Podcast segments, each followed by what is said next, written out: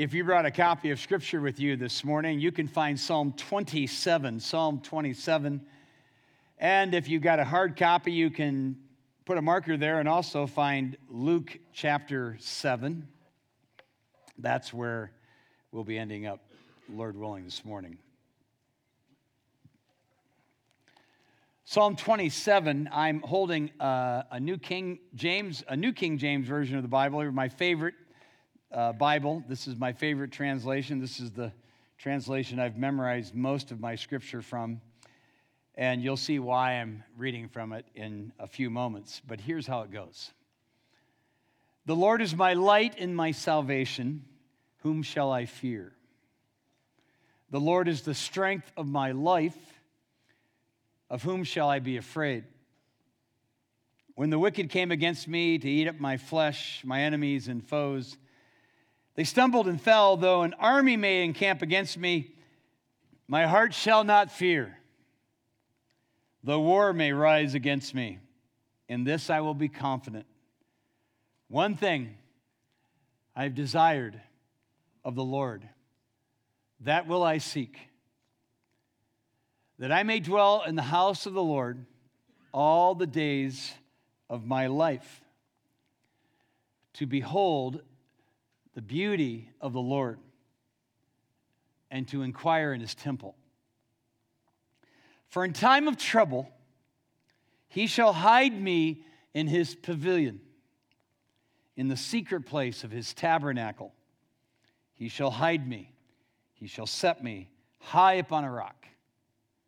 And now my head shall be lifted up above my enemies all around me. Therefore, I will offer sacrifices of joy in his tabernacle. I will sing, yes, I will sing praises to the Lord. Don't forget that.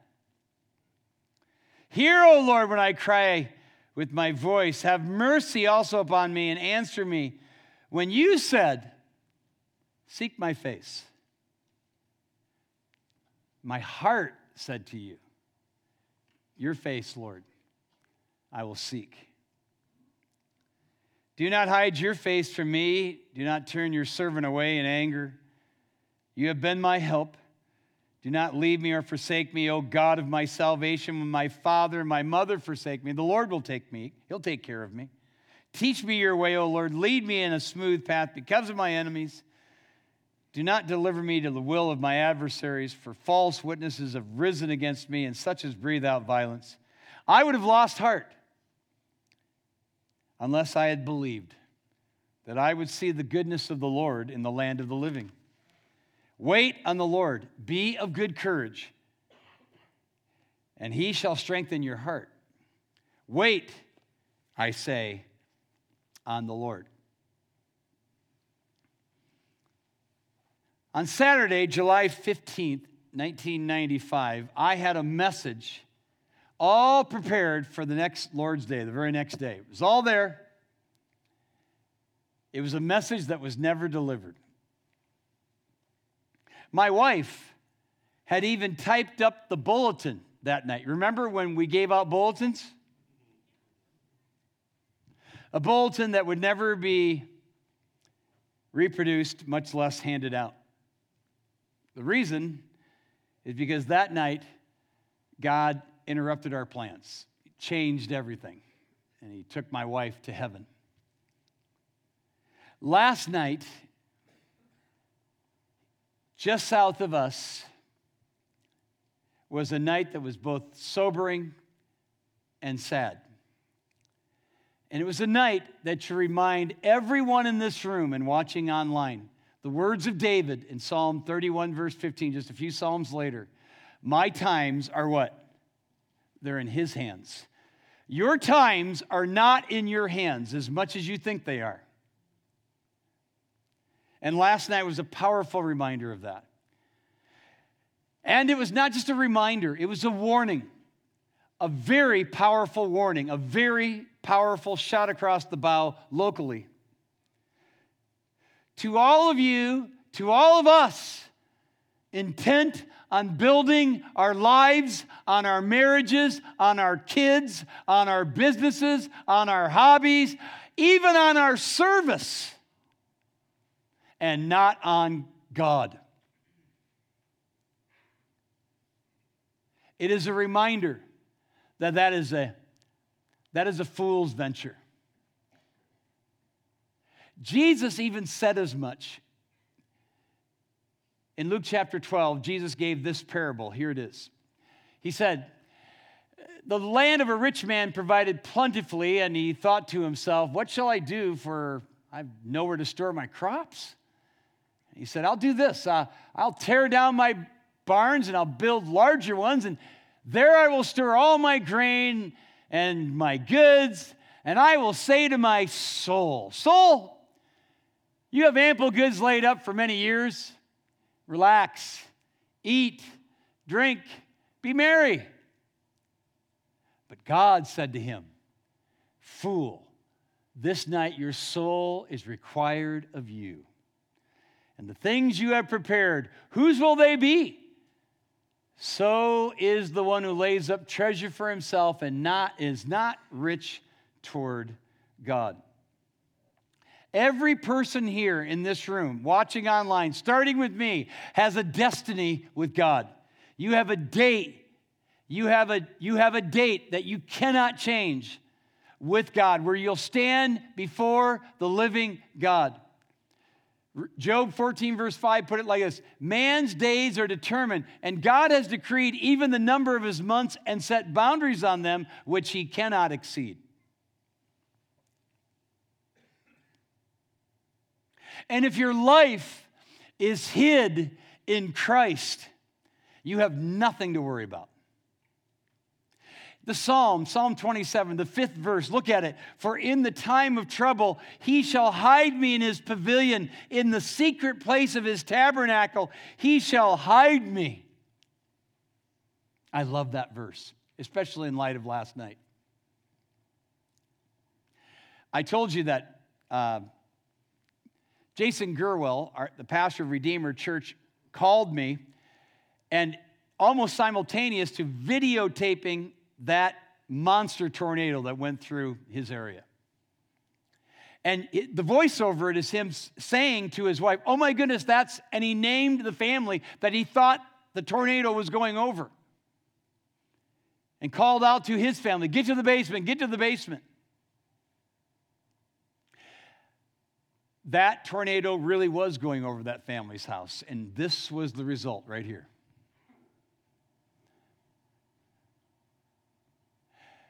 If you look closely, you can see a hot water unit. You see it?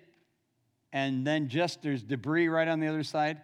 If we were to zoom in on that, you would see a blanket between there where the mother, her husband had been in another shed nearby, saw the tornado coming and told his wife to get in the basement with the kids. She threw a blanket over herself, over the two kids, ages three and eight, and that's where they were right in there. And they walked out without a scratch. Surely, in the time of trouble, he shall hide me in his pavilion. And in the secret place of the tabernacle, he shall hide me. And I'm here to say to you, Jesus is still hiding his children in the day of your trouble. And it matters very little if you survive or don't survive a tornado, a flood, or a fire. If you're in Christ, you are eternally safe. If you die of natural causes, nature's causes, are nuclear causes, it doesn't matter. You have nothing to fear if your soul is safe. That's all that matters. And this was very personal to me, what took place last night. Because you're looking at a part of the country inn and cabins and RV park in Sheridan, Iowa. That's a trailer that was hit directly. The man was life flighted. It's a part of a greater part of that. It's not all that big. It has little cabins. I've stayed there every time I speak at the Sheridan Church, which has been at least three times over the years.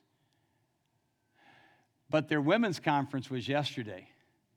And my wife, Marilyn, was the keynote speaker. And that's where she stayed with Lisa Davis.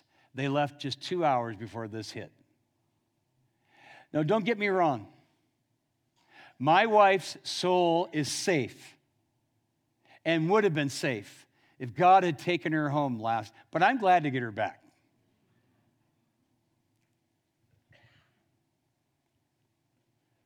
I love the 27th Psalm that we read.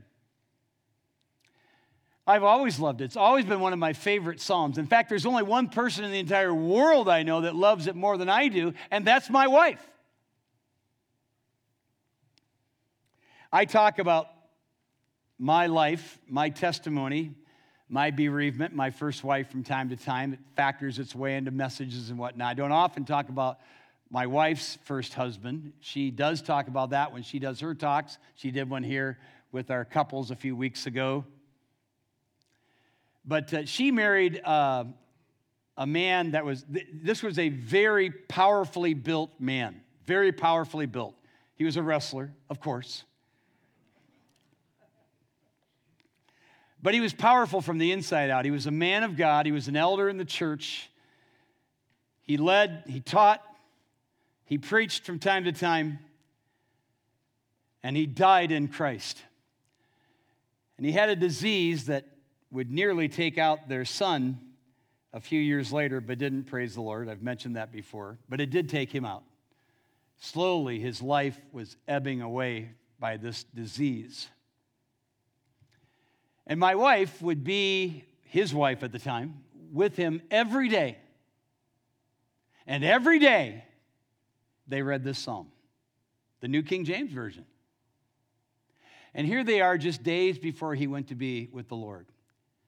Every day they read this psalm.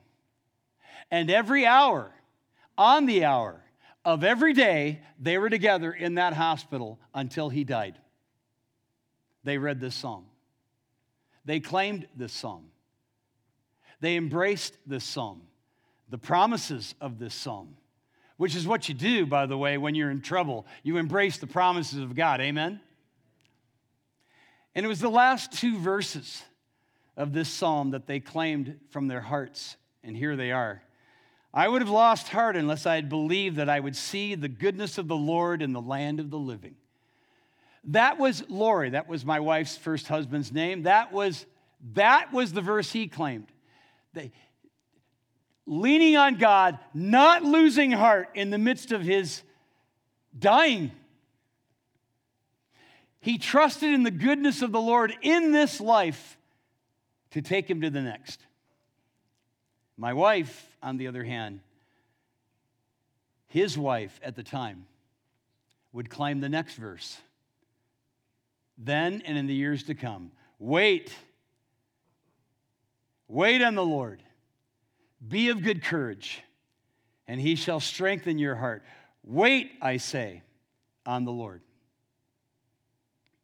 Spurgeon said this wait at God's door with prayer. Wait at God's foot with humility. Wait at God's table with service. And wait at God's window with expectancy. This psalm and the fears of life that it alludes to, fears that you and I deal with every day, and then we get strongly reminded when things like this happen around us, calls each of us to do four things. I'll simply give them to you. You won't see them on the board. Find your strength in Jesus. The Lord is my light and my salvation. Whom shall I fear? The Lord is the strength of my life. Of whom shall I be afraid? Nobody. That's who. Not when God is your strength, not when Christ is your strength. And too many of you, for way too long, have found your strength in too many other things. And when they're removed, that's when you know. So now, dear ones, Find your strength in Jesus. Find your safety in Jesus. Again, verse 5, there it is again. For in the time of trouble he shall hide me in his pavilion. In the secret place of his tabernacle he shall hide me. He shall set me high upon a rock. Find your safety in Jesus. Your safety is in the cross. That is your refuge. It can't be all those things we've talked about before. But indeed, it is some of those things. Some of you are finding your refuge in so many things, good things, but things that can't save you, things that will not sustain you when everything falls apart around you. Won't happen. So find your safety in Jesus. And find your song in Jesus. Verse 6, look at the end of it again. I will sing, yes, I will sing praises to the Lord. If you are in Christ, you can sing. You can sing in the rain. You can sing in the sorrow. You can sing in the difficulty, and you must. The psalmist said at another time in, in chapter 40, I waited patiently for the Lord, and he inclined unto me, and he heard my cry, and he brought me out of the horrible pit, out of the mire, and he set my feet on a rock. He put a new song in my mouth. Praise to our God. Many shall see it, they'll fear, and they'll trust in the Lord. Amen. That's what happened when God puts a song in your mouth, and you can do that, and you must. What a witness to find your song in Jesus. And finally, find your sight on Jesus. And these are my favorite verses within it. When God said, Pat, seek my face, my heart said to him, Your face, Lord, I will seek. Are you? We're doing a series on the life of Christ. So we've taken a little sidebar here. But I want to come back to Jesus. That's always a good thing to come back to Jesus, isn't it? And to see his compassionate heart. In Luke chapter 7, some of you turn there. Go over there if you will. Luke chapter 7. And this is where, this is the miracle of the raising of the widow of Nain's son. Do you remember this? It's a little more of an obscure, but it should be an obscure miracle. I mean, somebody got raised from the dead on it. You skip down to verse 11. Jesus shows up at this town, city called Nain. There's a large crowd. They're following him wherever he goes. He's very popular. In verse 12, and when he came near the gate of the city, behold, a dead man was being carried out, the only son of his mother, and she was a widow. I mean, this is total devastation here. Social Security didn't exist Every woman depended on her husband. Her husband's gone. She's a widow. If you couldn't have your husband, you depended on your son. Now the son's gone. This is an absolute devastating situation. And it isn't, is it any wonder that they're all weeping and crying as they go out? But the Lord saw her, verse 13. And he had what? Compassion on her. That's the same word Jason mentioned last week. It's the word to yearn from the, from the gut. And he said, Don't weep. And he came and touched the open coffin. And those who carried him stood still. They went, oh, because you do that and you become unclean. But Jesus came to reverse the curse. Amen? Can't make Jesus unclean. He took our uncleanness. What a picture. What a picture. He said, Young man, I say to you, arise. And he who was dead sat up and began to speak. And look at this compassion. And he presented him to his mother. That's pretty cool. There are three things I want you to know about Jesus as we bring this service to a conclusion. Because I'm guessing most of you here and watching online were not directly devastated are touched by what happened south of here. Some of you may have. I, I heard a story in every single service, somebody who is directly connected there, including somebody in our church whose place they bought just a couple months ago was, was, is fine, but 100 feet from it, totally wiped out. In fact, the picture you saw, that's right next to their place. We have firefighters that are down there right now. We have roofers that are down there right now. Lots of volunteers. But what I want you to know from this, just this reading of Jesus and the raising of the widow Nain's son, Jesus knows your plight. And your plight might not be busted boards, but a broken home, a broken marriage, broken health. Your plight might be a broken relationship with somebody. I don't know what your brokenness is, but Jesus knows your plight. The other thing I get from this is that Jesus feels your pain. I mean, he felt it, did he not? He had compassion. Yearn from the gut. That means to feel. Jesus feels your pain. You can believe that. You can bank on that. He feels for you, whatever you're going through. He knows your plight, He feels your pain. On the other hand, what good does it do if I have a God who knows my plight and feels my pain, who can't do anything about it? Jesus doesn't just know your plight and feel your pain, He solves your problem. Isn't that what He did? You got a dead guy here. He raises him up.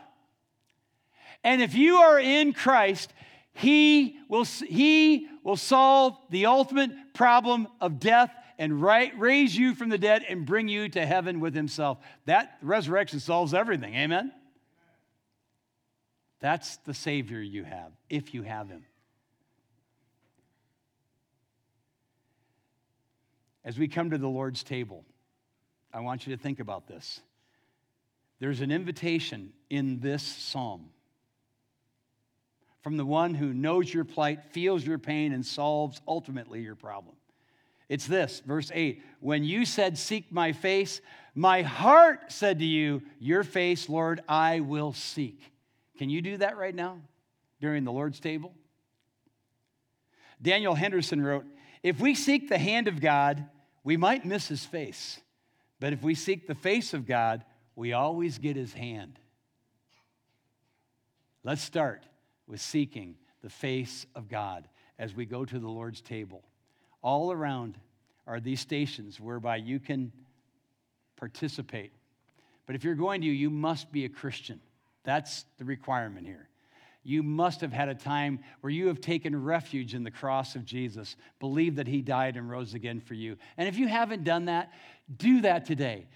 Admit your sin. Admit that you're banking on all kinds of other things other than him. Trust him as your Lord and Savior today. And if you are trusting in him, Take this time to examine yourself and ask yourself that question God, if you removed everything precious to me in a moment, like several of these families had last night, how would you respond? What condition would that leave you in? Answer that question honestly as you examine yourself, and that will help you understand just where you are with your God this morning. The elements that we are about to take are symbolic, but they're powerful symbols of the life and death of Jesus.